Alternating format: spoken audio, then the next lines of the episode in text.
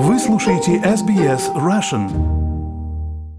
Добрый американский вечер и добрый австралийский день, говорю всем нашим слушателям. Две недели прошло с финального дня голосования, а страсти вокруг выборов президента США ну никак не утихнут. Уже на улицах Вашингтона успели отпраздновать победу Байдена, уже мировые лидеры, включая австралийского премьер-министра, поздравили Байдена с победой, а вот юридическая команда Дональда Трампа ну никак не успокоится и до последнего продолжает бороться за голоса избирателей.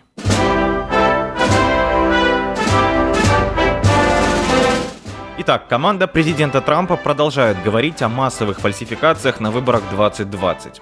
Такие заявления являются неправдой. И вот вам пример – ну, во-первых, исполняющий обязанности министра внутренней безопасности США Чет Вульф сразу после выборов заявил, что волеизъявление американцев прошло без вмешательства из-за рубежа. А вот в агентстве по компьютерной и инфраструктурной безопасности, которое входит в состав этого министерства, в свою очередь заявили об отсутствии свидетельств того, что бюллетени с голосами избирателей были потеряны или изменены в пользу того или иного кандидата. То есть на официальном уровне выборы признали прозрачными и состоявшимися. Через неделю после такого заявления действующий президент США Трамп уволил главу агентства Криса Крэпса. Сделал он это через Твиттер. Сразу после сообщения об увольнении в его поддержку высказалось множество экспертов по безопасности, которые подчеркнули, что уже бывший глава CISA так это агентство называется на английском, руководивший агентством в течение последних двух лет, никогда не занимал предвзятую позицию в пользу какой-либо партии. Снова подчеркну, что президент Трамп без какой-либо доказательной базы продолжает говорить о, как он выражается, массовых фальсификациях на выборах 2020 года. Такие твиты соцсети помечают специальным дисклеймером. Вот что Трамп написал в Твиттере, увольняя Криса Крэпса. Недавнее заявление Криса Крэпса о безопасности выборов 2020 было крайне неточным. Имели место массовые нарушения и мошенничество, в том числе голосование мертвых людей, наблюдатели не допускались на избирательные участки, были сбои машин для голосования, которые меняли голоса за Трампа на голоса за Байдена. Штаб Дональда Трампа отправил еще одну, третью версию своего иска по результатам выборов в Пенсильвании. Там в судебном процессе полностью поменяли команду адвокатов. Представители штаба заявили, что новый защитник с делом ознакомлен и поэтому затягивать процесс не будут. И через полтора часа после этого заявления попросили слушание перенести. На что получили отказ судьи и, собственно, согласно судебным документам, один из адвокатов предвыборного штаба президента Трампа в Пенсильвании попал под официальную защиту после угроз в ее адрес. Так, адвокат Линда Кернс заявила, что она подверглась постоянным преследованиям в форме оскорбительных писем, телефонных звонков, физических угроз и даже обвинений в государственной измене. И все за то, как она считает, что она представляла штаб президента Трампа. А в четверг адвокаты команды Трампа отозвали иск, поданный в суд штата Мичиган.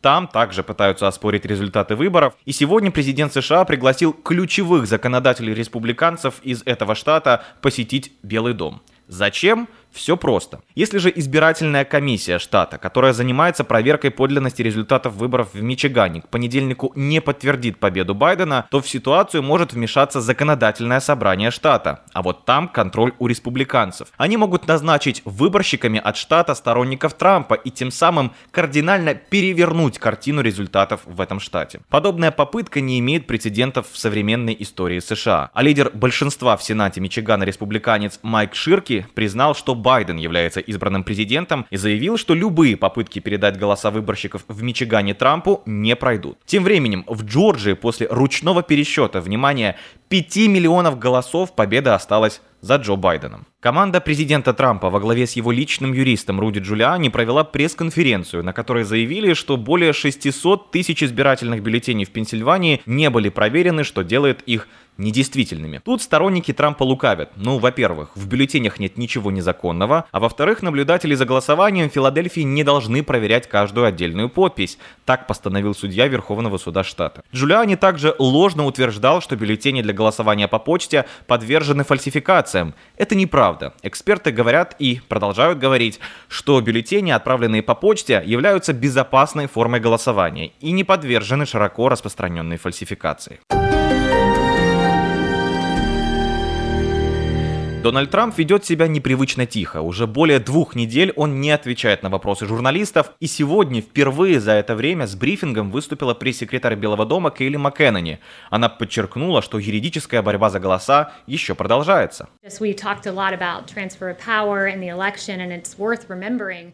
Мы много говорили о передаче власти после выборов, и стоит помнить, что этому президенту не предоставили упорядоченную передачу власти. На его президентство никогда не соглашались. И перед выборами, как мы знаем, был запущен Питером Строком самый настоящий ураган, чтобы выдвинуть необоснованные обвинения в связях президента с Россией. Это было еще до того, как он стал президентом, и это была попытка подорвать волю американского народа.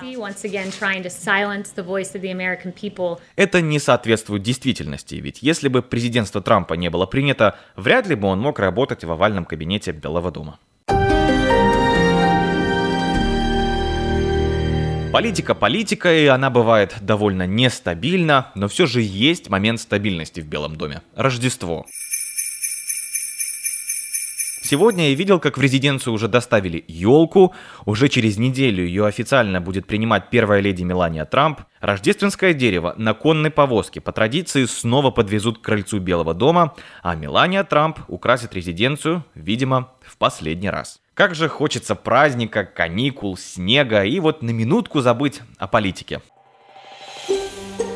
Хотите услышать больше таких историй? Это можно сделать через Apple Podcasts – Google Podcasts, Spotify или в любом приложении для подкастов –